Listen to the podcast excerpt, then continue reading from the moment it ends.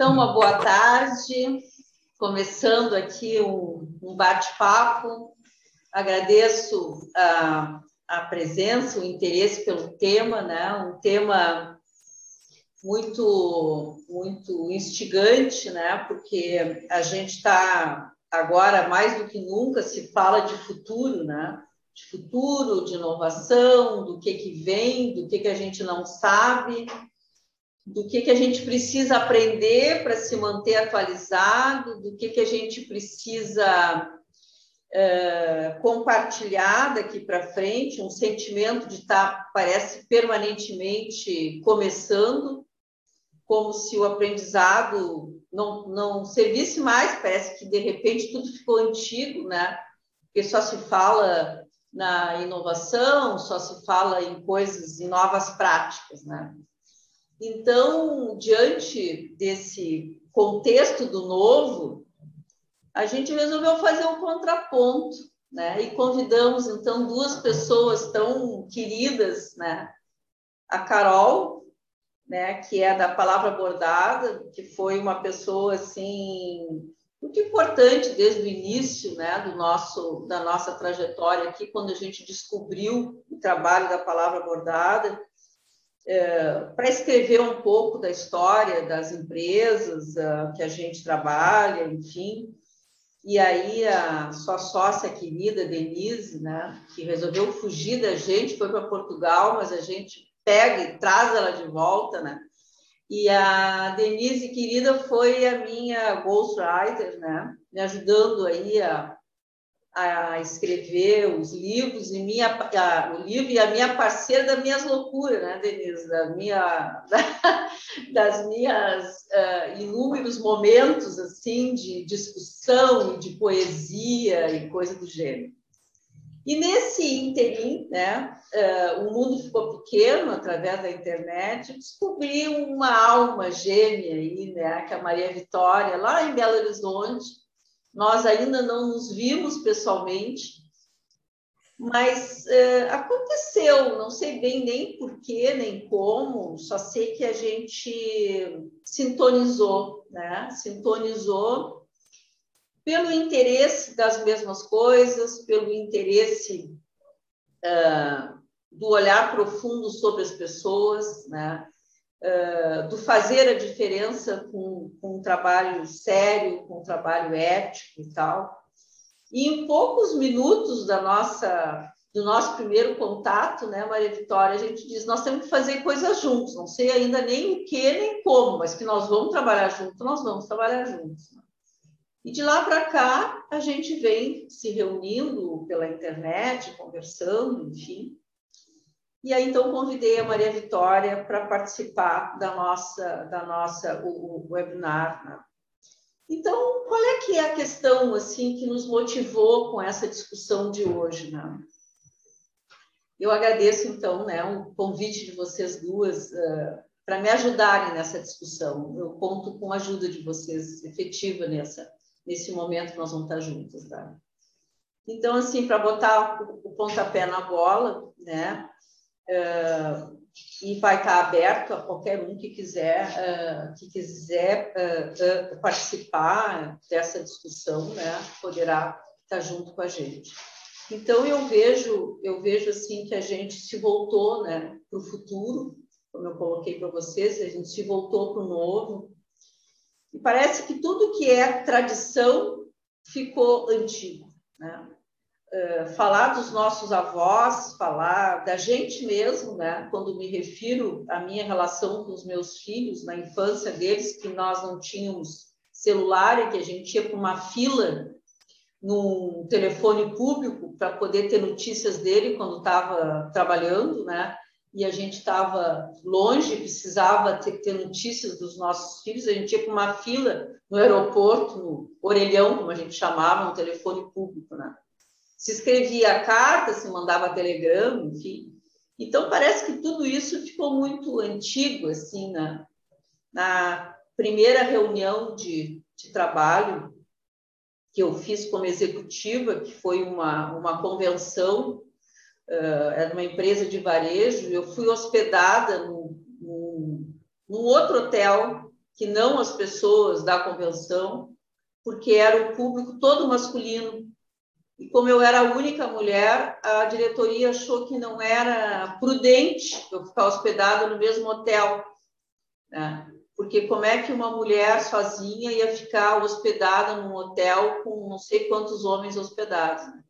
Nós estamos falando coisa de 30 anos atrás. Né? E aí a gente volta para a história, né, dos nossos avós, dos nossos ancestrais, assim. E trabalhando com famílias empresárias, o que, que a gente vê, assim, né? O quanto importante é o momento em que os netos, que é a terceira, que é a quarta geração, quinta geração, se depara num, num encontro um pouco mais próximo, um pouco mais íntimo uh, com seus avós, e aí entendem o porquê daquilo tudo. Né? Que quem faz uma empresa familiar faz com um objetivo muito maior. Né? E, e, que objetivo que é esse e o que, que disso faz sentido? Dar continuidade, o que, que disso faz sentido a gente dar essa atenção?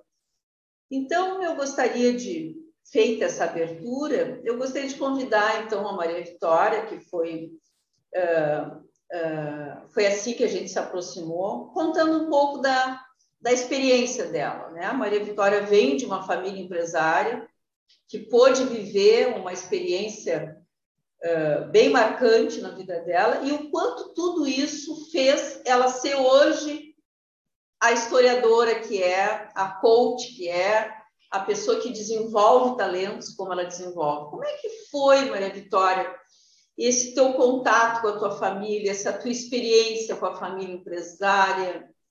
Como é que foi essa o mergulhar e sair dessa experiência para te tornar a pessoa que é hoje? Assim, o que, que tu nos conta dessa tua experiência?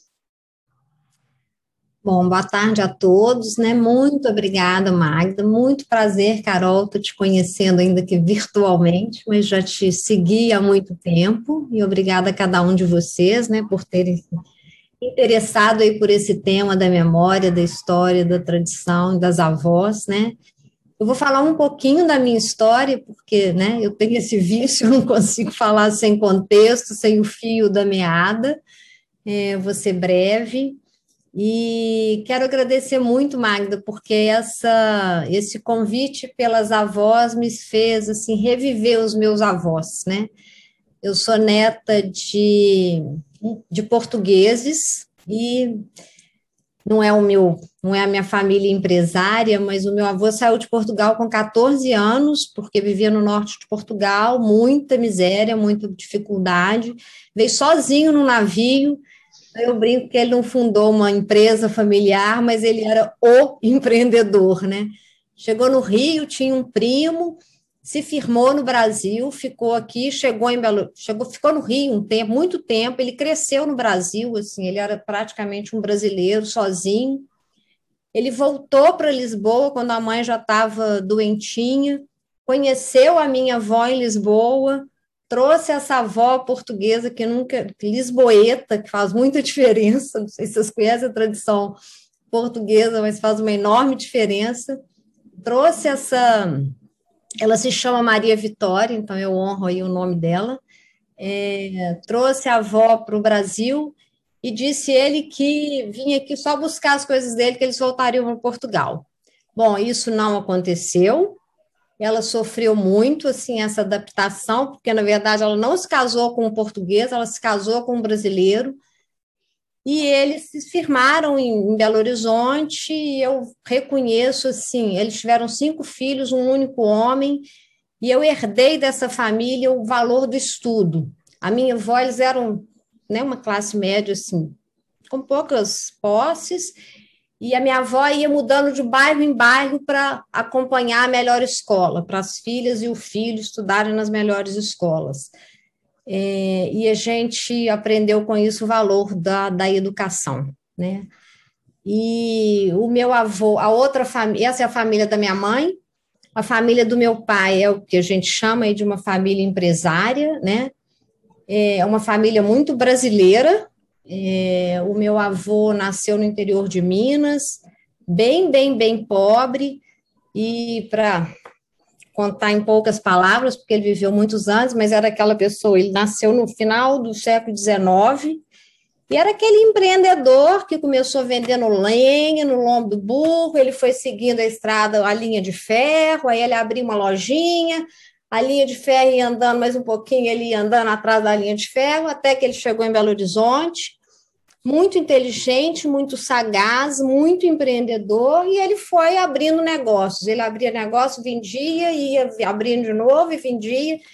Então, ele teve cinema, indústria de tecidos, é, banco, e ele ia fazendo até que ele fundou uma indústria de cimento com os filhos, era uma família de 14 filhos, seis homens e oito mulheres, e aí, Magda, só os homens entravam nos negócios da família, só as netas, né, as irmãs não, as, as netas não. Então, era uma família muito, né, era um negócio muito masculino.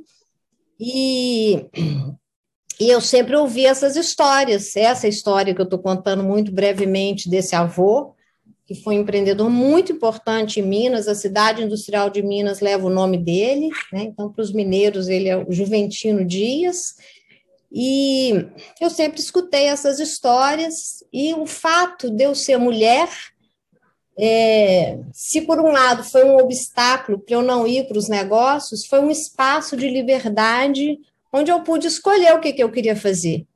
E eu queria estudar história. Assim, desde, desde 16 anos eu tinha muito essa clareza. É, embora isso não tenha sido permitido, assim, né? Um professor de matemática virou para mim e falou assim: não, Vitória, não faz história, isso é um desperdício, é muito bom em matemática, faz arquitetura e depois você vai trabalhar com patrimônio histórico. Vocês podem imaginar uma pessoa de 16 anos, falei, tá, tá bom, né? Eu realmente gostava de, tinha facilidade com cálculo. É, depois de cinco períodos de arquitetura, eu falei, bom, não é por aí, né? Assim, tô, tem alguma coisa errada comigo. Todos os arquitetos detestavam o, o ISEX, o Instituto de Ciências Exatas da UFMG, e eu me dava super bem. Eu falei, tem alguma coisa estranha, né? Fui para a História, é, comecei a dar aula logo que eu fui para o curso de História, e assim, foi aquela alegria, né? E foi o meu, a minha alegria de trabalhar com as pessoas, com desenvolvimento de pessoas, dei aula para criança, para adolescente, na universidade, depois fiz mestrado na filosofia.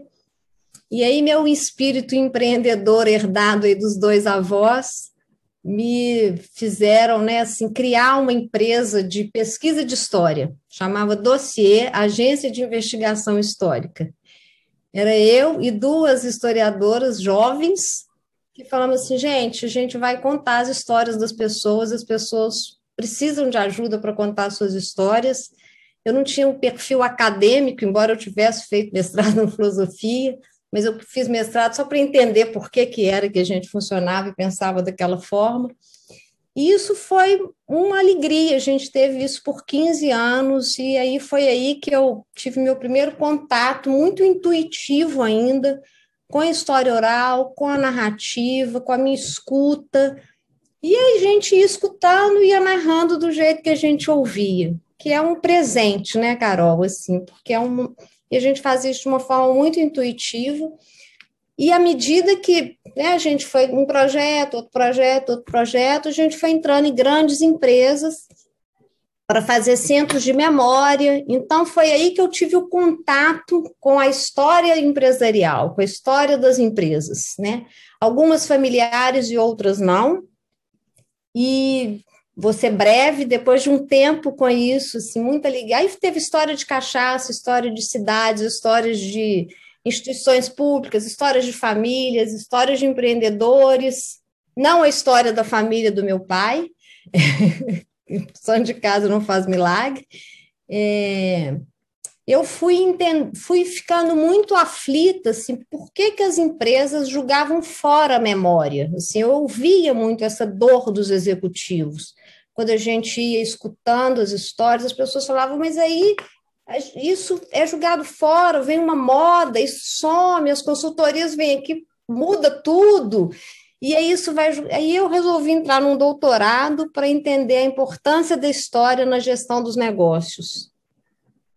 É, a hora que eu estava entrando no doutorado, a família empresária me convidou para o desafio de assumir, ajudar na gestão dos negócios. Então, vocês podem imaginar uma historiadora, filósofa, entrar no mundo dos negócios e falar, bom, e agora, né? Bom, voltei para o estudo, falei, aprendi filosofia, vou aprender gestão de negócios, fiz uma carreira muito bem sucedida em recursos humanos, desenvolvimento organizacional, e fui aprendendo isso, e aí eu mergulhei fundo no que, que é uma família empresária. Mergulhei assim de corpo e alma e estudo, porque eu fui entendendo assim como que é uma alegria e também muitos desafios, muitas oportunidades, mas muitas dificuldades.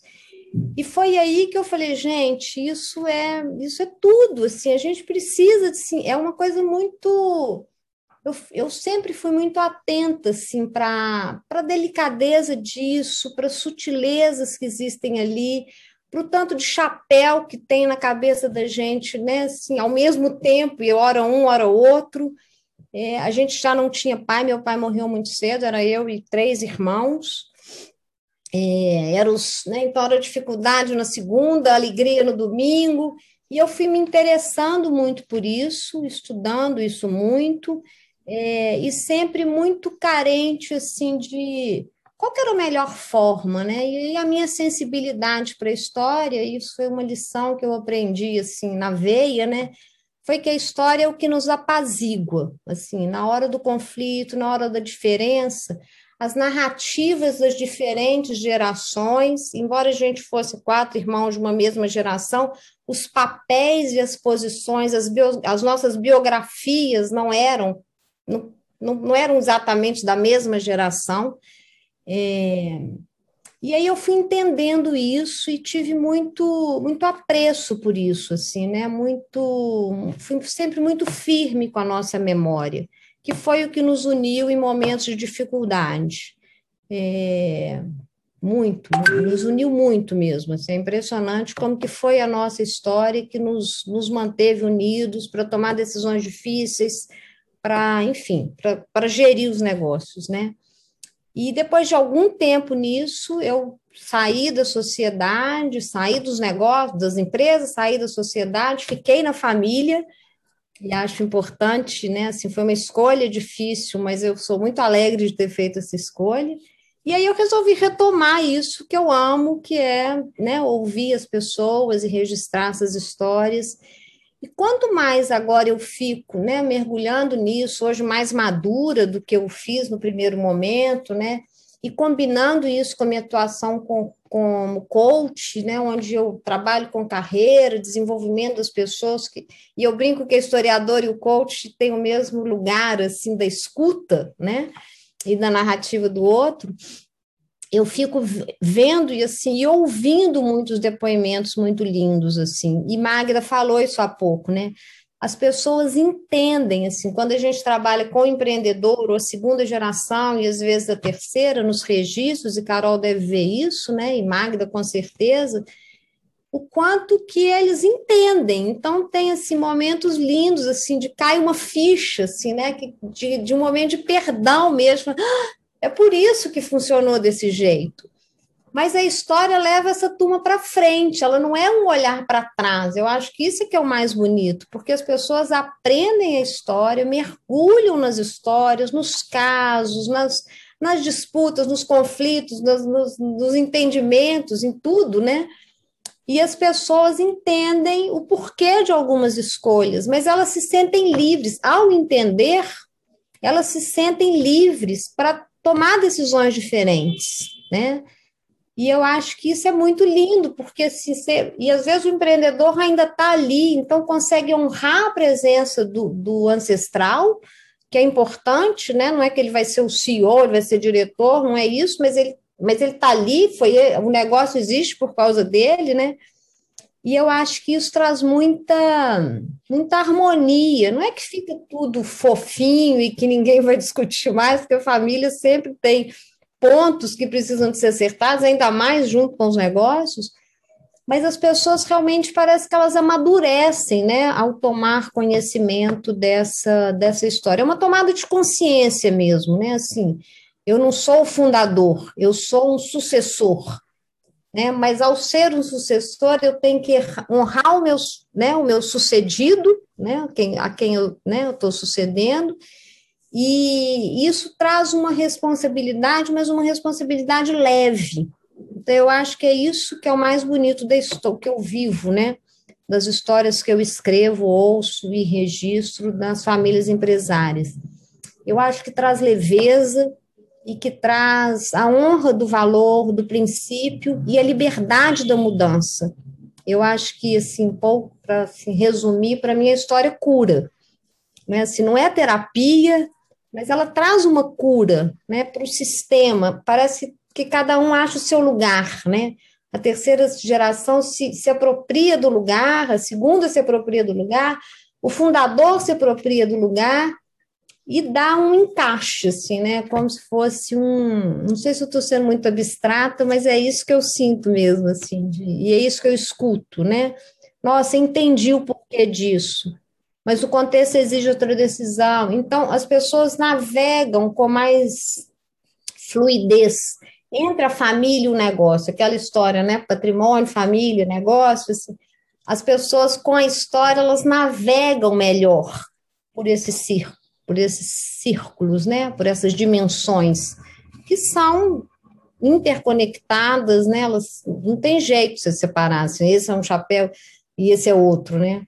É, então, acho que é isso, assim, acho que é isso que eu tenho para trazer e quero muito ouvir vocês e estou né, assim, à disposição para ser uma conversa mesmo, Magda. Carol. Obrigada, Vitória. É, quando tu trazes isso, assim, que a história liberta, eu acho que quando a gente consegue se dar conta, né, é, que a gente está, muitas vezes, repetindo um padrão de funcionamento, por não ter consciência daquele padrão uhum. e que a gente se sente preso a, a dar respostas uh, das quais a gente não tem essa resposta, né? Uh, e, e, que a gente para para pensar assim o, o, que que nos coloca no jogo, né? O que que nos uhum. coloca efetivamente no jogo, né? E aí a gente olha para trás e vê essas referências de como é que as coisas chegaram até aqui, ela é libertadora, desde que a gente consiga efetivamente ouvir. Né? E eu acho que a escuta, cada vez mais, ela é muito seletiva.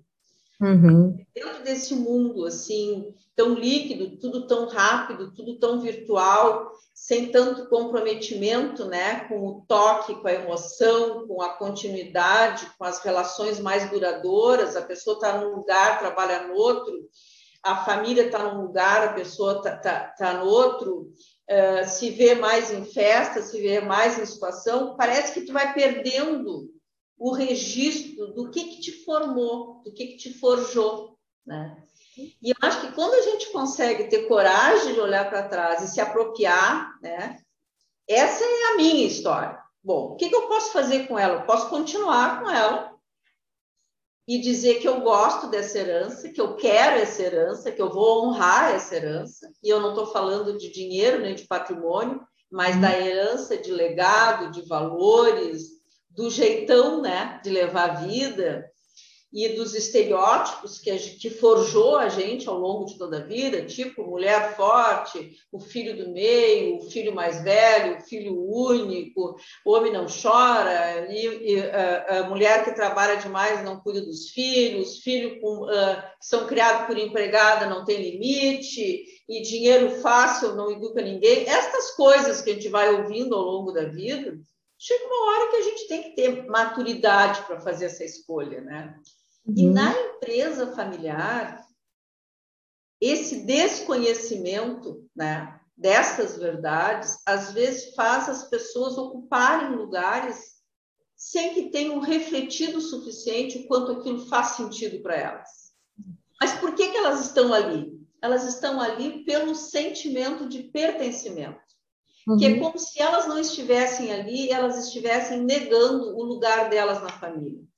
Elas estivessem se distanciando é, daquela intimidade, do bate-papo no corredor, do cafezinho, uh, do lugar da festa do final do ano. Então, a pessoa vai para ali para pertencer à família. E aí começam as distorções de expectativas e tudo mais. Até que a gente volta na história e vê assim que talvez essa família seja uma família que tenha praticado, digamos assim, a rejeição, o preconceito, que não seja uma família inclusiva, que seja uma família que pratique diferenças, né? Que seja uma, uma, uma, uma família assim que só privilegia o trabalho, né? E, e, o, e o relacionamento através do trabalho. Então aí tu começa a te dar conta assim que naquele histórico, naquele histórico familiar, existe uma indução às pessoas estarem juntas. Né? E aí tu volta né, nesse avô, como por exemplo da Maria Vitória, né, que começou pobre, começando e vendendo coisa até se tornar um empresário, um grupo importante, que acabou sendo vendido, né, Vitória? O grupo todo foi vendido. A, a, a, indústria de cimento foi vendida e as outras empresas foram é, uma recomposição societária assim dentro da própria família, mas o negócio principal foi vendido foi vendido. Então, assim, ó, o poder vender, né? O, o, o poder escolher, né? Eu não quero continuar esse negócio. Esse negócio não tem nada a ver comigo. Foi importante para minha família, foi importante para a minha geração, né? Uhum. Então, o poder entender, assim, por que, que é importante para mim, em primeiro lugar, né? O que, que eu quero com isso, com base nessas histórias, né? Que definem muitas vezes esse legado e por que, que não é importante para mim? Né? O que, que tem nesse contexto que me incomoda, que me, que me deixa, que me deixa uh, assim impedida de crescer, que me faz repetir um modelo? Né? O que, que é que, que tem em mim que me atrapalha e que não faz eu ritualizar de repente um final? Olha, essa é a minha história, ela vai terminar comigo eu não tenho filhos nem netos que querem dar continuidade, então ela vai terminar comigo. Isso significa eu não estou rejeitando ninguém, né? Eu não estou desprezando ninguém, mas eu tenho o direito de ter um negócio que começa e termina comigo. Mas se nesta empresa eu coloco o peso do resgate, o peso da vitória, o peso da jovialidade, o peso da saúde, o peso da inclusão da família, eu não consigo realizar. Porque eu vou estar, digamos assim, com muita dificuldade, né, de poder colocar as coisas nos lugares que precisam estar. Hum. E eu acho que aí entra o trabalho da palavra bordada, assim, que a palavra, a palavra bordada ela resgata essa história, ela coloca em livros essa história e tem feito uma trajetória muito bonita aí, né, Carol, assim, de, de registro de histórias empresariais, de autobiografias e tal, que eu queria que tu pudesse trazer, Carol, assim, e a Denise, se quiser contribuir também, uh, no sentido assim, o que, que vocês acham que acontece com as pessoas? nesse exercício de contar suas histórias? Como é que vocês percebem o que acontece com essas pessoas? Assim? Magda, muito obrigada pelo convite. Vitória, é um prazer te ouvir. Uh, obrigada a todos que estão participando. E acho que o que, o, que acontece, Magda, é muitas vezes uma catarse, né? Uh, várias vezes durante o processo uh, das entrevistas, uh, se é uma biografia de uma família ou de uma, uma pessoa específica, ela, ao ser confrontada com questionamentos, ela se dá conta de, de pontos que ela não tinha refletido, né? Esses dias eu estava fazendo entrevista com um médico cujo pai era médico, e eu perguntei para ele o quanto de influência o pai dele tinha tido na vida dele, embora eles tenham seguido carreiras completamente diferentes. Eu nunca tinha parado para pensar em como meu pai uh, teve peso na carreira que eu fiz, totalmente diferente da dele. Né? Uh, muitas vezes a gente fala, olha, por que, que, vocês fazem desse jeito? Ah, foi um jeito que a gente aprendeu com os nossos avós, né? Nós sempre fizemos assim. Vocês nunca se questionaram por que que é assim? Não. né? Foi tão automático, a gente sempre aprendeu desse jeito. Mas agora eu estou perguntando, faz sentido. Então, assim, é muito comum e durante o processo da escuta, uh, das entrevistas, da realização das entrevistas, as pessoas uh, param um momento para refletir sobre o que viveram, sobre o que experienciaram, né? Como aquilo se desenvolveu dentro do núcleo da família, ela vai em busca dos porquês, né? Então, uh, por que, que eu fiz desse jeito? Por que, que o meu avô colocou a empresa aqui? Por que a minha avó cuidava da casa? Que realidade era aquela, né? Uh, por que, que eles vieram de outro país? Por que, que eles imigraram para cá? Enfim, a gente vai encontrando durante esse processo uma série de respostas a essas dúvidas que vão sendo formuladas né? Uh, e, e, é um momento, tu falaste muito em, em, honrar esse legado, né? em honrar essa história, mas muitas vezes é um momento também de fazer as pazes com essa história, né? Uh, de, de reconhecimento do valor do trabalho dessas pessoas, né? Uh, muitos dos empresários, dos grandes empresários, são pessoas que tiveram uma origem humilde, que trabalharam muito, uh, se sacrificaram, né? No próprio livro, Magda, no tempo, a gente conta tantas histórias, né? E algumas outras que ficaram de fora, histórias de bastante dificuldade, de muitos sacrifícios e principalmente de renúncias. Muitas vezes não são percebidas pela geração seguinte, porque elas não estavam ali vivenciando aquele momento. E como é importante a gente contar e para fazer essas escolhas, para avançar nesse caminho, foi preciso renunciar a algumas coisas, né? Uh, talvez renunciar a horas de lazer, a horas com os filhos, renunciar a passeios, renunciar a viagens, né? Para que se pudesse cumprir um, um, plano, um projeto, um sonho de empreender, né? Uh, e como essas renúncias elas vão acontecer em todas as fases da vida, em todas as gerações dessa família empresária, né? Ela vai mudar de perspectiva, ela vai mudar de contexto, mas é sempre uma renúncia que se, uma escolha, uma renúncia que vai se colocar na tua frente. Né? E olhar para trás e ver como as pessoas administraram isso, como elas conduziram essa situação, que valores nortearam essas escolhas, é muito importante que é isso que garante essa unidade para a família, né? É nessas histórias que a gente vai encontrar as razões pelas quais somos o que somos. Uhum. É, e, sabes que numa das histórias, né, que a gente que a gente ouviu assim, uma pessoa da terceira geração, da segunda geração, relatou assim que, que ela odiava a, a, a aniversário, né? As festas de aniversário e tal. E ela odiava tudo, na verdade. Ela odiava a empresa, ela odiava os ritos de aniversário, ela odiava os, as festas de família. E aí a gente começou a ver assim, uma família tão afetiva, tão festeira, assim, né? Como é que ela, ela tinha aquele sentimento, né? E aí ela dizia, olha, esta empresa, ela, ela roubou o meu pai, né? De mim, assim.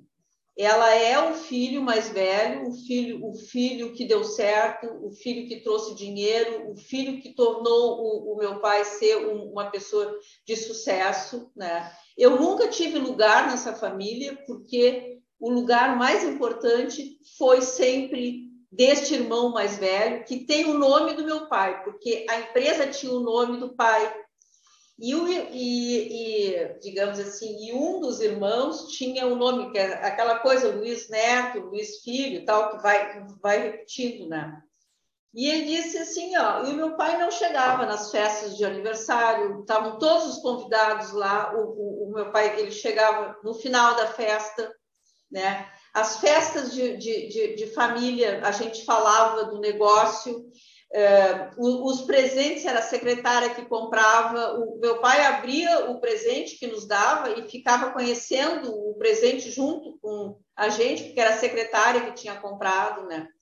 Então, tudo isso trouxe para ele um amargor, né? E aí, quando a gente resgatou isso e discutiu esse histórico, qual é o sentido que isso fez nessa construção, nessa perda dessa infância, né, que não foi trabalhada, ou nesse, nessa convivência, e, e, e que renúncias esse pai precisou fazer, né? Também ele não pôde estar junto com o filho, também ele não pôde ir na loja comprar. A perda não foi só daquele filho, né? E aí parece que tudo isso só fica o dinheiro, né? Parece que tudo isso só se resume no dinheiro. E aí vem a célebre frase: eu não preciso de tudo para viver, eu vivo com muito menos, eu sou muito feliz com muito menos, né? E aí a gente diz: olha, esta escolha não fosse tu que fizesse, né? No passado, teve uma família empresária que fez essa escolha, quer tu queiras ou não, né? Uh, tu serás herdeiro desse patrimônio. Né? Agora resta saber o que que desta história tu queres modificar daqui para frente. E o que dessa, dessa história vai fazer sentido daqui para frente na tua construção, como indivíduo, como adulto, como chefe de família, como empresário, né? E aí, então, tu vê assim, que aí ele tinha uma veia política contrária da família, a família rejeitava, ele era um militante, né? Obviamente, do PT, enfim, e a família ficava muito incomodada com aquilo. Ah, o cara rico vai ser herdeiro e é, e é do, do, do, PT, né? Mas o que, que, ele queria dizer com isso, né? Que aquilo tudo tinha sido muito difícil para ele, né? Então, quando a gente fez o, o encontro da família e a gente fez esses relatos, essas histórias, né? Ele pôde se dar conta que, de certa forma, ele estava repetindo tudo isso com essa postura colocando a sua crença em primeiro lugar, né? a sua história em primeiro lugar, que ele não estava compartilhando os seus ideais, os seus objetivos, né? que ele estava dando as costas para coisas que eram importantes para ele, em nome do quê? Né? E aí a gente começou a resgatar assim, e viu que toda a família tinha um histórico assim importante de serem assim idealistas políticos, disruptivos e pessoas formadores de opinião, pessoas fortes, trabalhadores, né? O, o avô dele tinha ido para um seminário para estudar para ser padre, mas não porque ele quisesse ser padre, porque era a única alternativa que ele teria para para receber educação, né? E ele ia a cavalo para o seminário, né? E, e, ali ele conseguiu sair com a formação suficiente para poder entrar numa escola. Então, assim, os meios sempre justificaram os fins, né? É, então, é, este meio de caminho foi, assim, um trabalho muito impressionante que essa família precisou revisitar, precisou chorar junto, reconstruir, e aí ele veio para dentro dessa família, no conselho de família, e conseguiu reescrever essa história numa nova leitura, né? numa nova leitura.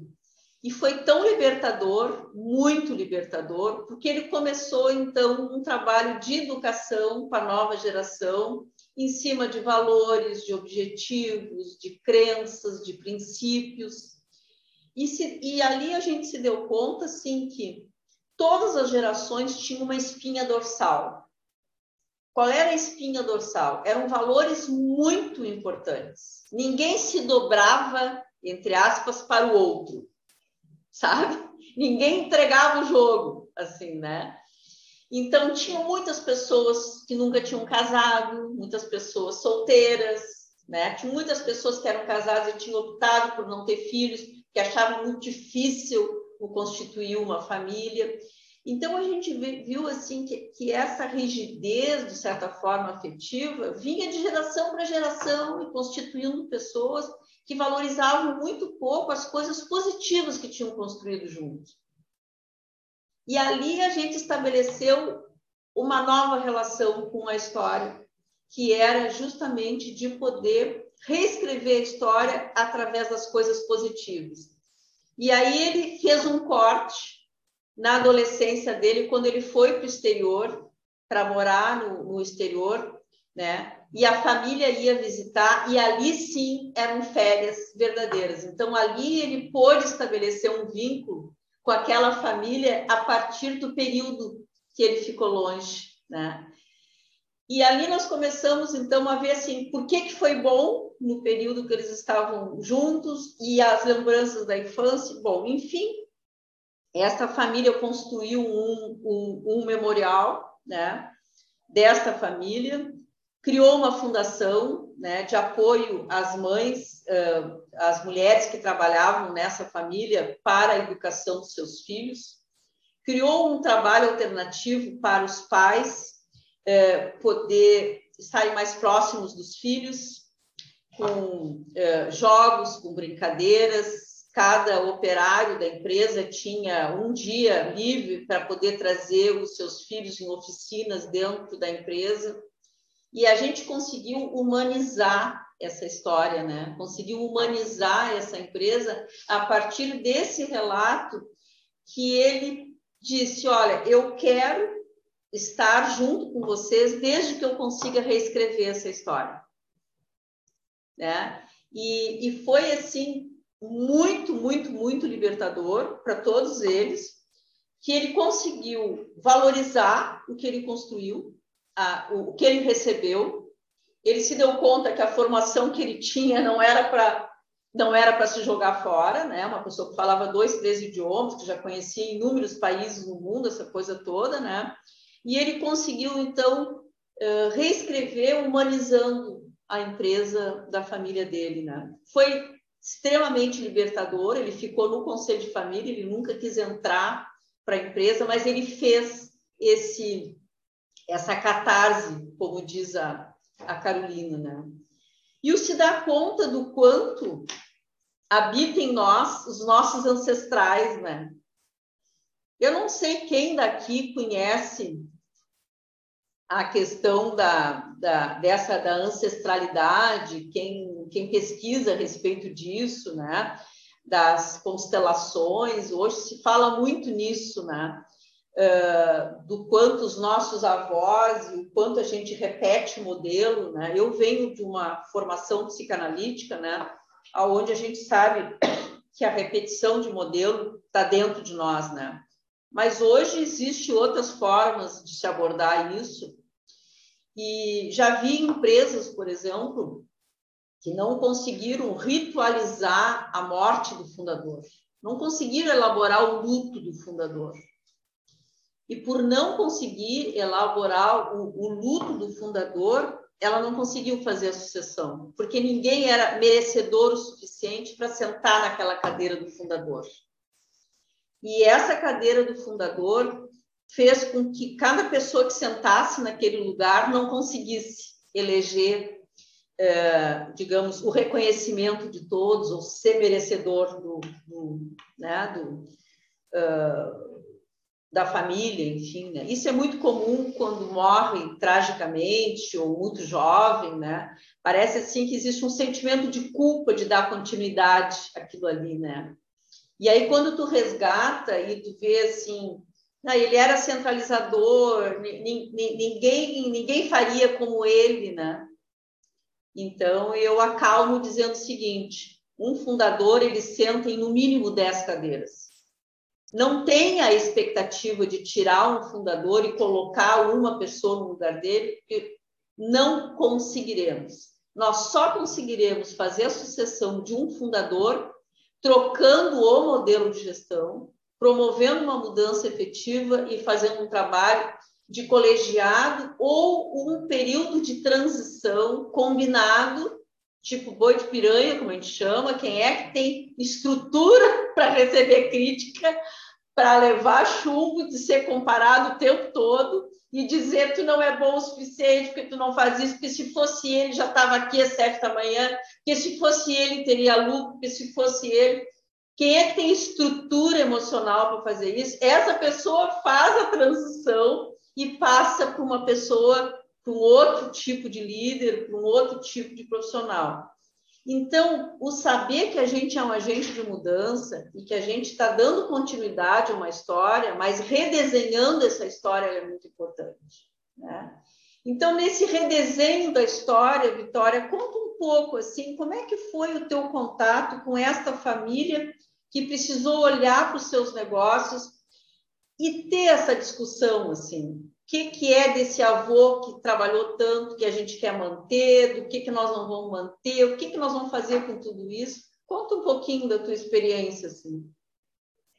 É, bom, só para falar duas coisas antes disso, assim, eu acho que é, lançar, pensar muito, trazer luz para a sucessão é fundamental, né, Magda? Assim, é um momento de dor mesmo, de mesmo quando não seja trágico, porque você tem que ser grande o suficiente, né, assim, competente o suficiente, você nunca vai ser, né, então acho que essa ideia sua, tipo, bom, são dez cadeiras, não tem jeito, né, é, eu, quando eu saí dos negócios, eu resolvi estudar sucessão, então fiz uma tese sobre isso, e essa fala sua me lembrou muito disso, assim, e aí, pensando assim, na minha história, né, e foi a história que eu estudei na tese, é, eu aprendi, eu fiquei pensando muito assim, como que é importante você reconhecer a história, e para mim foi, foi isso que eu vivi, né, pessoalmente, ao reconhecer a história, é que foi possível reescrevê-la,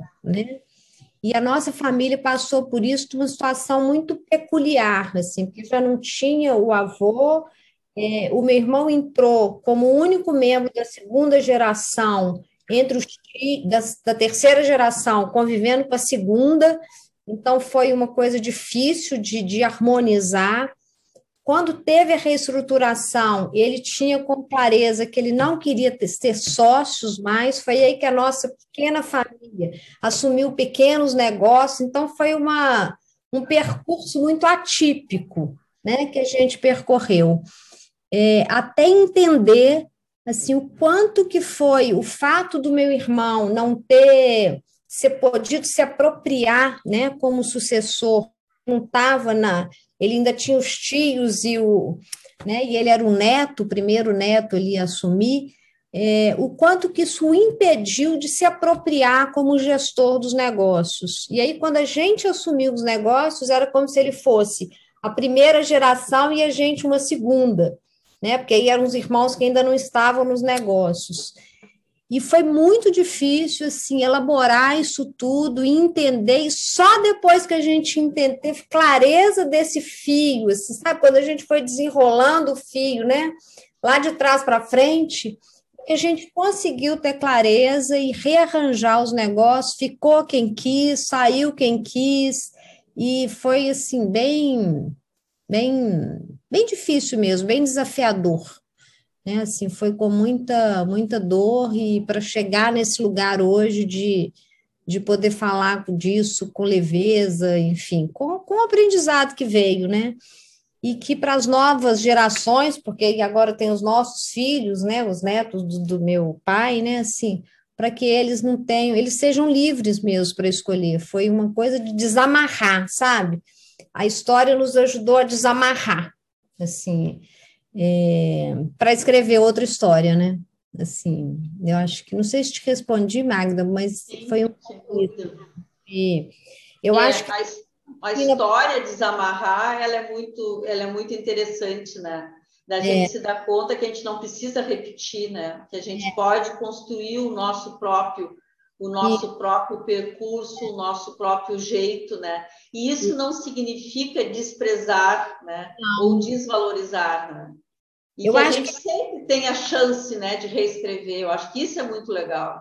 É, porque eu acho que a história nos ensina a identidade, que é essa coisa dos valores, dos princípios, assim, o que é que a gente herdou mesmo, né? Assim, no jeito de fazer, no jeitão, enfim, né?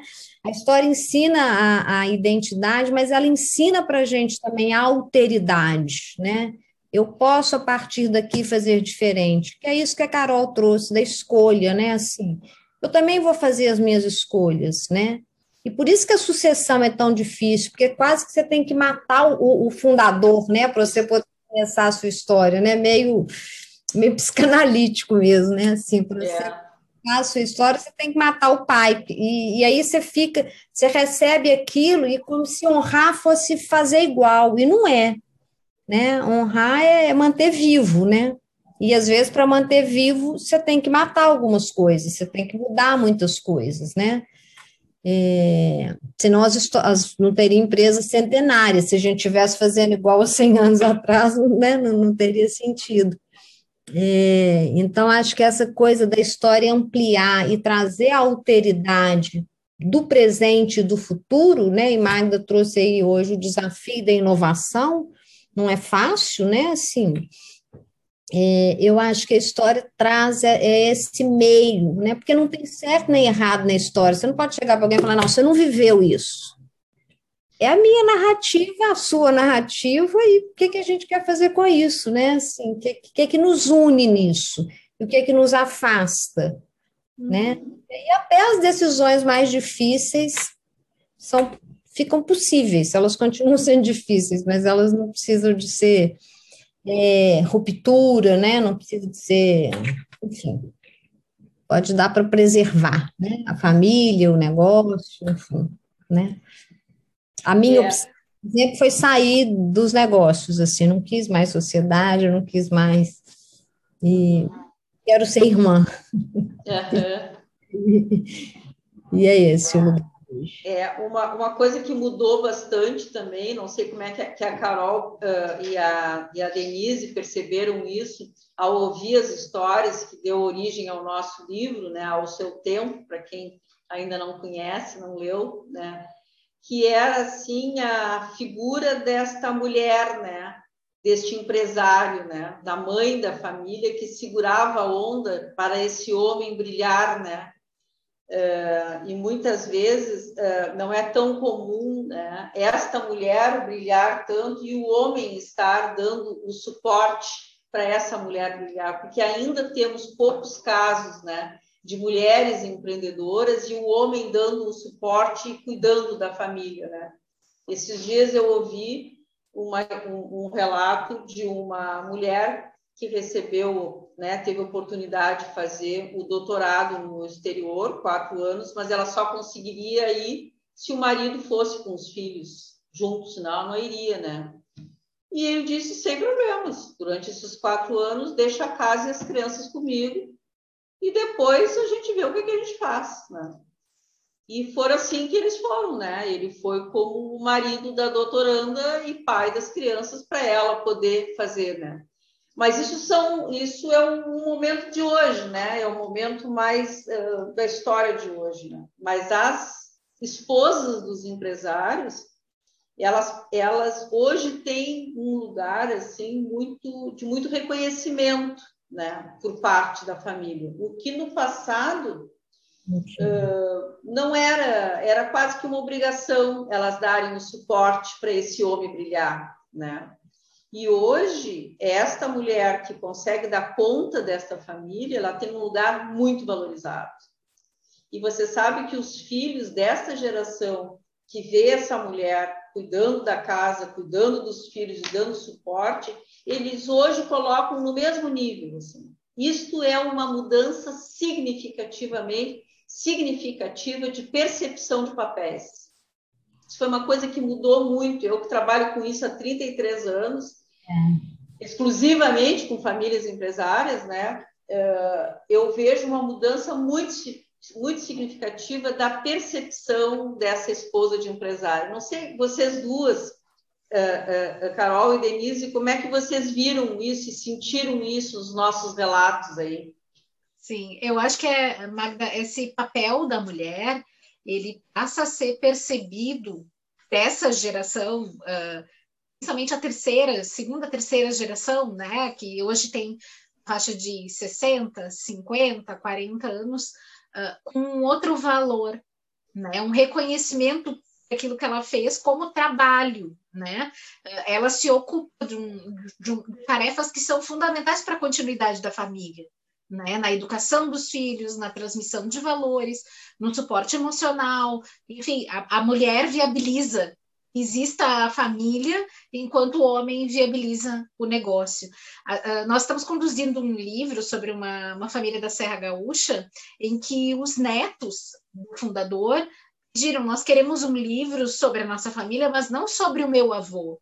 Nós queremos um livro sobre os nossos avós, porque os dois trabalharam juntos, né? Ele não teria feito a empresa que fez se ela não fosse a companheira dele né? Então que eles precisam aparecer em pé de igualdade na história, porque ela tem um papel fundamental. A gente percebe que, inclusive nos próprios depoimentos do, do livro ao seu tempo, essas mulheres estavam ali o tempo inteiro dando esse suporte, né? Uh, trabalhando às vezes na empresa, uh, ou muitas vezes, como é o caso, por exemplo, da, Sônia, liderando o negócio, né? Levando, a, a, tomando a iniciativa do empreendimento. Uh, o papel da mulher, a mulher poder trabalhar uh, fora de casa, isso ser reconhecido, ser admirado, né? O papel da educação da mulher, né? a poder seguir estudando, mesmo tendo seus filhos e mesmo tendo casado, isso é uma evolução que a gente percebe dos últimos 50 anos, né? Então, se as mulheres não tivessem tido essa revolução lá atrás, essas oportunidades lá atrás, uh, hoje nós não teríamos a sociedade que a gente tem, com filhos formados com uma, uma cabeça, um jeito de pensar completamente diferente, né? Então, é, são esses filhos, esses empresários de hoje são, são consequência do trabalho dessas mulheres. Né? Isso é importante a gente levar em conta. Elas podem não ter empreendido o negócio, elas empreenderam muitas vezes a família, né? a educação, os valores, a fé, uh, enfim, os mais diversos aspectos. Se a gente for olhar para as famílias que têm origem nos colonos, imigrantes, as mulheres vestiam os filhos de fato, elas costuravam, elas uh, costuravam para fora, ajudavam na renda da família, né? Elas não estavam lá na indústria, não estavam trabalhando no pequeno comércio, mas elas estavam de alguma maneira provendo o sustento da casa, seja cuidando mesmo uh, da pequena propriedade rural, que era da onde vinha o alimento, né? Um, uh, reconhecer o papel da, e a importância dessas mulheres a, a essa geração presente, né, seja ela segunda, terceira, quarta, é fundamental. É dizer, olha, não foi só ele, né? Foram eles, ele e ela juntos. Né? E, e o que a gente percebe hoje é que a gente já tem empresas fundadas por mulheres, tocadas inteiramente por mulheres. No livro a gente tem alguns exemplos, né?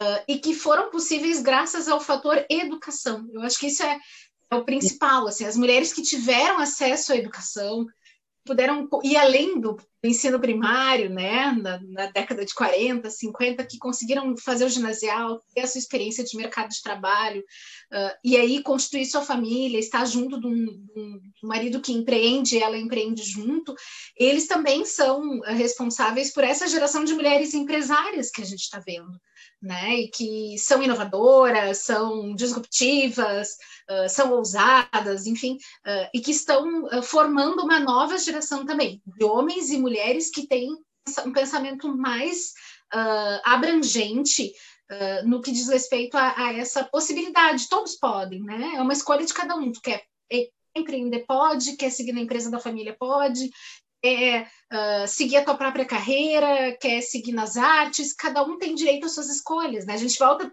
acaba voltando para essa questão das escolhas, mas uh, reconhecer o papel que cada um desempenhou, né? Às, às vezes o, o, o, fundador falta, o filho mais velho que assume, então reconhecer o papel desse tio, né? Na importância da manutenção dessa família.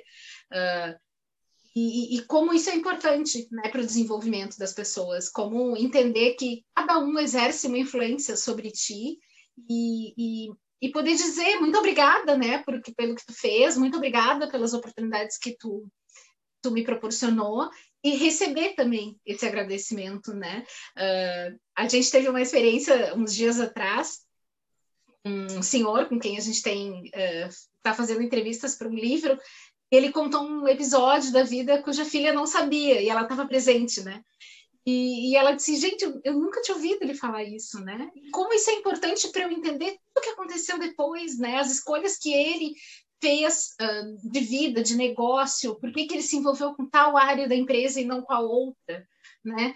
Então, uh, como isso é, é relevante para a gente, né? Conhecer essas histórias, conhecer o passado e saber que essa ancestralidade que tu falava, em 2019 a gente participou de um, de um rodas de conversa organizado pelo Instituto Sucessor, era justamente sobre isso, né, Magda? Sobre a, essa, essa dinâmica familiar que vem da ancestralidade. Então, reconhecer os papéis, uh, ser grato a eles, né, e, e honrar cada um deles com, com relevância, com é, elogio, com crítica, enfim, mas dá luz às pessoas que fizeram a trajetória e que abriram esse caminho para a gente trilhar, né? A, como tu vai andar nele é, é uma escolha tua, o mais importante é que já foi aberto. Uhum. É. É, uh, me fez lembrar uma, uma experiência assim de resgate da história que foi libertador, né?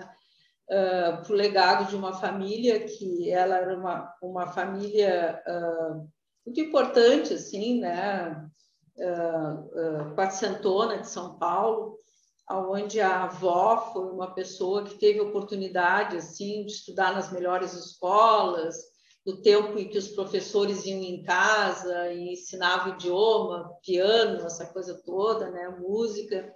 E ela casou com um homem que uh, tinha oportunidade, em função do acesso à família dela, de abrir um negócio no interior de São Paulo, em função da rede de relacionamentos da família dela. Né? E aí ela foi para o interior de São Paulo, levou um dia inteiro de deslocamento, coisa que ela poderia, ou que hoje se fazem duas, três horas, né? Chegou lá, não tinha luz, não tinha, era luz de lampião e tal. E ela começou dizer, bom, o que, que eu faço para sobreviver, né? Porque eu vou, eu vou enlouquecer aqui, eu vou, eu vou morrer, né? Eu moro no bairro Jardins, tem tudo bom, como é que eu vou, eu vou, viver nisso aqui, né? E ela então começou a dar aula de, de catequese né, para os filhos uh, dos funcionários. Né? Escolheu lá um lugar né, onde ela dava aula de, de catequese. O tempo passou, a empresa cresceu muito, eles se tornaram realmente muito, vitoriosos, muito vitoriosos, né? um grupo econômico enorme, enfim. Quando nós fomos fazer o trabalho, o que, que aparecia, né? A história daquele pai tão empreendedor, né? A história daquele homem tão vitorioso e dos seus filhos, três filhos homens muito competentes, com uma inteligência complementar, com uma capacidade de trabalho impressionante, né? Que construiu aquilo tudo. E aí, ao resgatar essa história toda, a gente viu assim o que, que, tinha de essência, né, naquela família, assim, o que, que tinha como base naquela família. As noras com muita dedicação à construção dessa família, ao resgate, ao relacionamento, mas as próprias mulheres diziam, né, nós somos uh, uh, barriga de aluguel, né? Porque nós somos mães de uh, herdeiros ricos, somos casados com separação total de bens, o nosso carro está no nome da empresa, o nosso apartamento é no nome da empresa, a gente assina documento de separação total de bens, assim como se a gente fosse né, uma pessoa que fosse tomar conta disso tudo aqui e tal. Nós não temos lugar nessa família, né, as noras. E eu vi um esforço daquelas noras de manter essa família integrada, unida, que era um negócio fantástico, assim. Era lindo, né? E a nova geração não conseguia valorizar as três. Ah, eram as dondoca, as mulheres de homem rico e tal, né? Era motivo assim até de brincadeira e tal.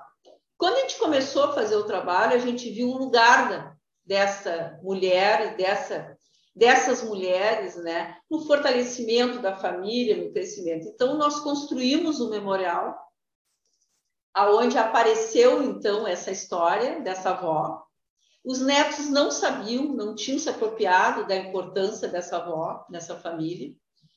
A nova geração não tinha se dado conta do quanto eles estavam não enxergando o papel das mães, porque não é fácil, né, segurar uh, esses pais que viajam um monte para cima e para baixo, ausentes em função do trabalho, e toda a recompensa de formação e de valores e de princípio de família. E a gente construiu, então, esse, esse memorial e fizemos a inauguração do memorial. Tivemos a sorte que a avó estava viva ainda, com uma capela, né? E a capela, uh, o padre que rezou a missa foi aluno da avó de catequese, né? Então foi uma emoção, assim, até hoje eu me arrepio quando eu lembro da emoção de quando ele disse: a senhora não me conhece, mas eu aprendi. O meu primeiro contato com a religião foi com a senhora, estudando catequese e tal, né? A partir daí, esses primos foram trabalhados por nós durante cinco anos, com grupos de imersão, com discussão, com com visitas a empresas, com intercâmbio. Fizemos um trabalho maravilhoso de cinco anos com essa geração, que eles construíram um vínculo que eu diria assim que é inabalável e de e de honrar, né, esta família e essa história. Os negócios se desenvolveram, acabaram virando três grupos econômicos importantes. Os pais optaram, os irmãos optaram em separar e a nova geração permanece junta, uh, honrando na divisão dos bens o, o memorial e o lugar da casa da avó ficou para todos. Né? Os primos continuam unidos e agora, na, nesta quarta geração, a líder é uma mulher, né? Que lidera com toda a honraria e valor e reconhecimento de todos os primos, assim, né? Então, o resgate desta história fez com que cada coisa fosse para o seu lugar, né? E que, longe de desmerecer o, o, o papel do desbravador, longe de desmerecer o papel dos três filhos empresários, mas as esposas e os netos tiveram um lugar adequado dentro disso e puderam então fazer as suas escolhas. Porque muitas vezes a gente não faz escolhas porque a gente carrega uma história que não é da gente, então a gente não consegue escolher. Não sei se tu visse isso, né, Vitória? É isso, né? Exatamente. Tu não consegue escolher. Porque parece que tu não tem autoridade para aquilo, entende? Então, quando o teu sobrenome é o sobrenome da empresa, bom, aí é uma loucura, né? Aí é uma loucura, porque como é que tu vai dizer não para aquilo ali? Se em cada lugar que tu vai, ah, tu é filho do fulano, tu é filha da fulana, ah, mas por que, que não trabalha na, na empresa da tua família? Tu está procurando emprego, mas a tua família não tem um, um, um negócio, mas, mas por que, que tu não está lá, sabe? Então parece assim que que tu dizer não para tudo aquilo é como se tu não, não, não tivesse competência, né? Então, essa família, essa nova geração fez escolhas, grande parte trabalha com a empresa da família, outra grande parte não, dos netos, e, e a família pôde, então, uh, construir, né, sem dúvida, uma outra história. Assim. Eu gostaria de que agora a gente pudesse ouvir algum questionamento de vocês, algum relato, um comentário, uma pergunta.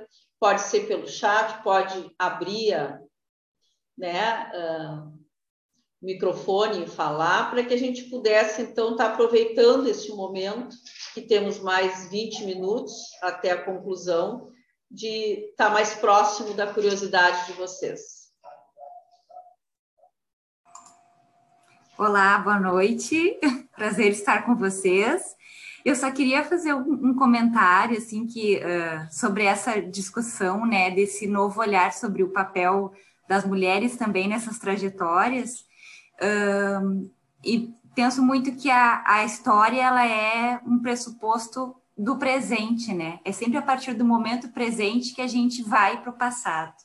Então, talvez neste momento presente, a necessidade das famílias e das empresas de poder ressignificar esses papéis permitam que se possa dar luz a alguns personagens que antes ficavam uh, nas sombras ou que não tinham o devido reconhecimento, né?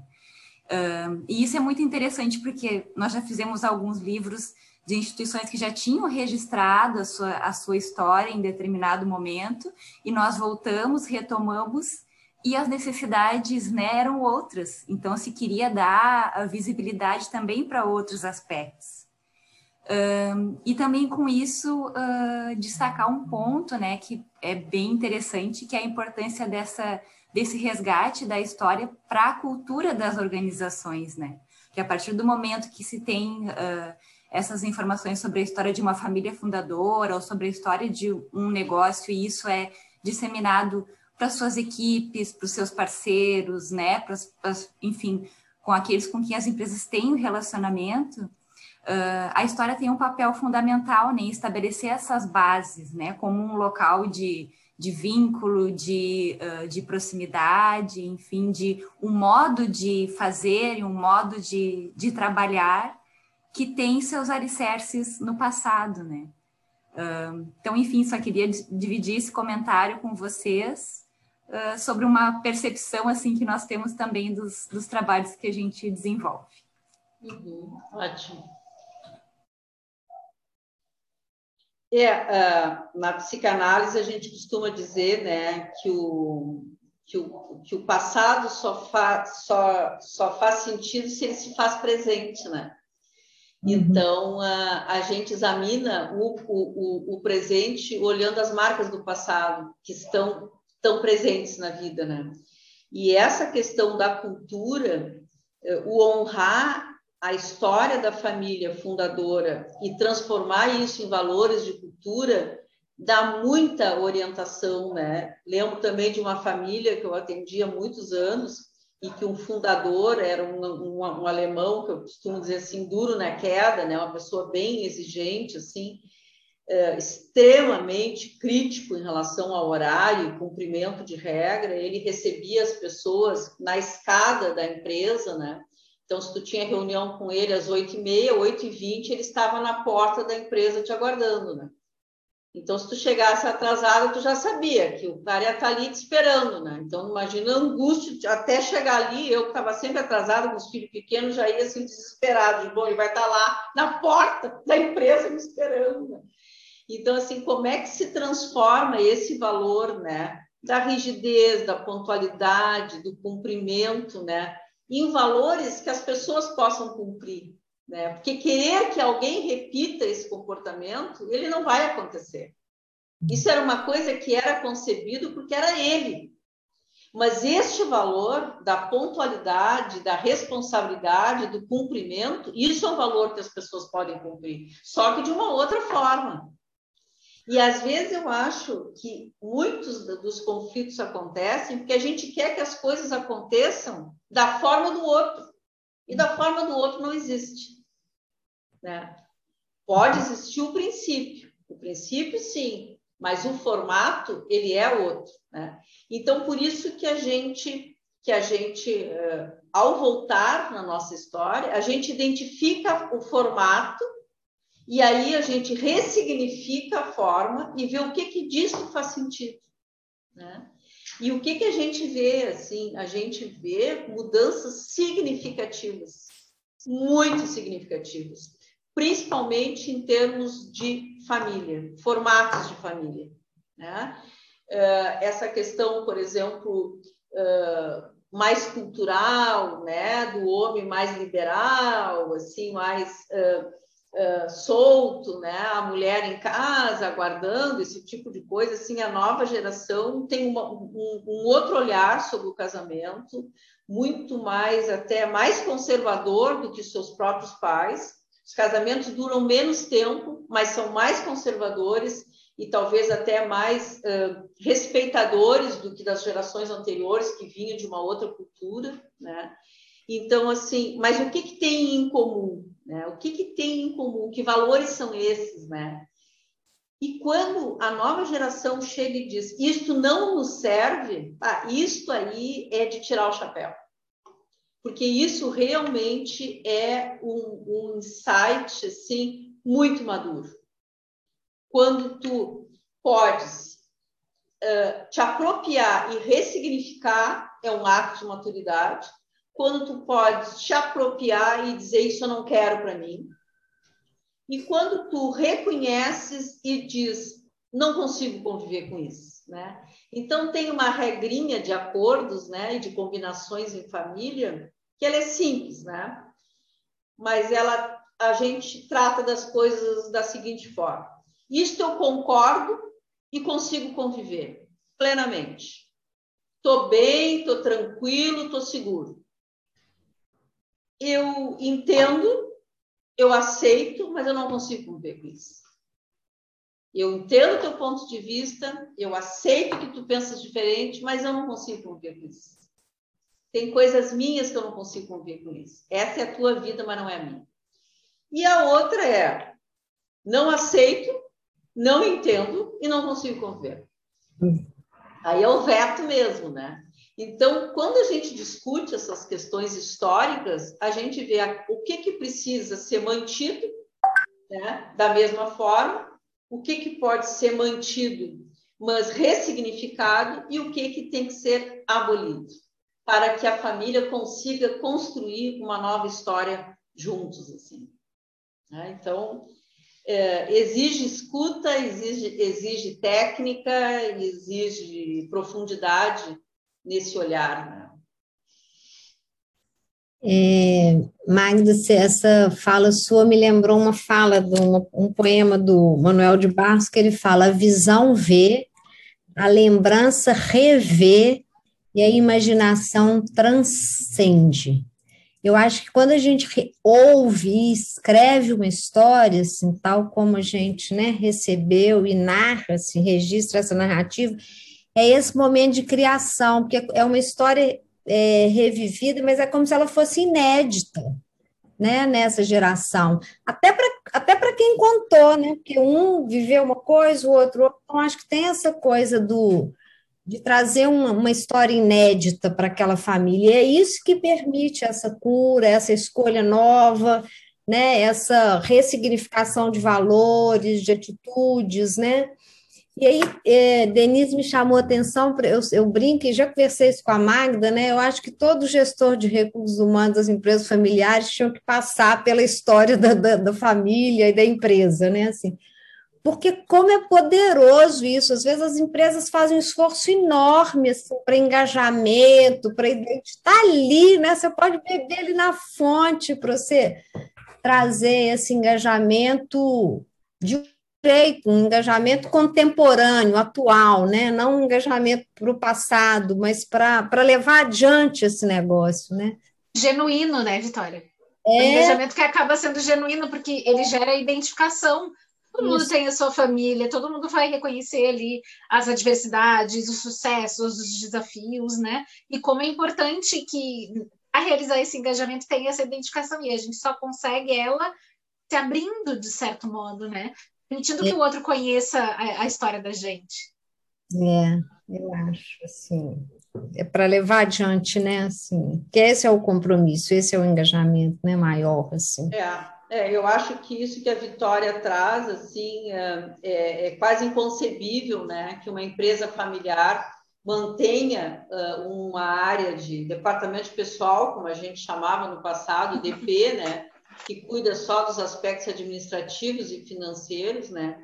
E, se vol e não se volte para o histórico dessa empresa, para a cultura dessa família, para justamente poder entender o que, que faz sentido propor, né? Porque tem coisa que não faz sentido propor, porque ela vai contra, de uma forma assim tão absurda, a sua, a sua a sua espinha dorsal, a sua estrutura básica, que é lutar contra uh, a própria história. Né? Então, ou tu resgata a história e explicita ela e diz: olha, a gente vê que a família tem essas e essas e essas características. A empresa hoje precisa disso, disso e disso. O quanto vocês estão dispostos a conversar sobre isso e reescrever isso? A gente acha que para poder cumprir com os objetivos estratégicos de desenvolvimento dessa empresa e dessa família, nós vamos precisar mudar algumas coisas aqui. O quanto vocês estão dispostos a fazer essas mudanças, né? E aí tu começa a te apropriar e tu começa a falar em nós, né? Tu começa a falar numa parceria do profissional da área de recursos humanos, de DHO, enfim, com esta família, né? Que quer porque ela não tem consciência muitas vezes ela não tem consciência. Cabe ao profissional de recursos humanos explicitar isso, né? É. Isso é. aí é que é, acho que muito bem lembrado pela Vitória.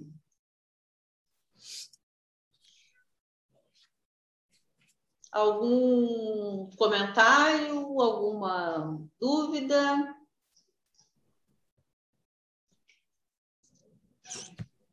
Bem, agradeço a todos, então, uma participação e passo, então, a palavra para a Vitória, para a Carol e para a Denise poder dar o último recado, né, da sua da sua percepção assim sobre o quanto o resgate da história contribui para o fortalecimento do legado.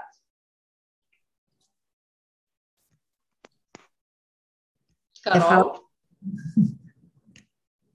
Acho que o recado que eu quero deixar é contem as histórias. Contem as histórias para os seus filhos, contem as histórias para os seus netos, escrevam as suas histórias em diários, uh, deixem esse registro futuro. E sobre a perspectiva do hoje, né? A Denise falou sobre uh, ressignificar. Uh, a gente trabalha muito com essa ideia de que hoje, neste momento, a interpretação sobre o que a gente viveu é uma, daqui a cinco anos ela vai ser diferente, né? Talvez a gente olhe pandemia, esse momento de isolamento com um outro olhar daqui a dez anos, uh, mas que a gente deixe esses registros, que a gente faça essa reflexão, né? É isso que vai possibilitar no futuro que a gente olhe de novo para trás e, e, reconheça esses episódios, esses momentos, a importância de, de, de, do quanto isso nos transformou. Né? São essas histórias que a gente ouve e, e, e que a gente conta que transformam, né? transformam as pessoas e, e fazem todo sentido para as nossas famílias, para as nossas empresas e para as nossas comunidades. Né? Uh, somos pequenos agentes da história e precisamos colaborar para que ela seja contada. Então, contem as suas histórias, nem que seja em casa para os seus filhos, sentados no sofá, hum, com chimarrão na mão. Hoje eu vou contar uma história do meu passado. Faz esse exercício, as pessoas querem saber. E, e às vezes o que falta é justamente esse momento olho no olho, é, esse momento de carinho e afeto, de eu estou compartilhando algo que eu vivi contigo. Então, é, e é um momento que a gente só a gente pode experimentar e só a gente pode se deleitar com ele. Então, contem as suas histórias e, se precisar, contem conosco. Obrigada. Bom, eu acho que é isso, assim, né? Contem as histórias, é um bom, um bom fechamento, né? Eu acho que o que eu, quanto mais eu registrei, ouvi e escrevi as histórias, assim, eu vejo como é que as famílias, os membros das famílias, eles nascem e renascem nas histórias, né? Assim, tanto a primeira quanto a segunda, quanto a terceira geração, assim, de uma história que é única, né, de cada um e, e, que é compartilhada, né, assim, eu acho que eu me sinto meio assim, sabe, como se eu fosse uma parteira, assim, porque é, são vários partos que vão tendo, assim, né, vão acontecendo, de encontros, desencontros, de tomada de consciência das alegrias, dos desafios, da da identidade também, assim, é difícil para todas as gerações, né? Gerir um negócio no Brasil, e acho que no mundo, mas no Brasil não é fácil, né? São muitos desafios. O lugar da mulher, né? O lugar do sucessor. Alguém colocou no chat, né? O lugar do sucedido, assim, como é que é abrir mão, né? Disso, como é que é, né? Como é que é essa passagem? Então, acho que assim que a história explicita isso né? Então acho que eu me sinto é uma honra, assim, o Carol deve sentir isso também, assim, né?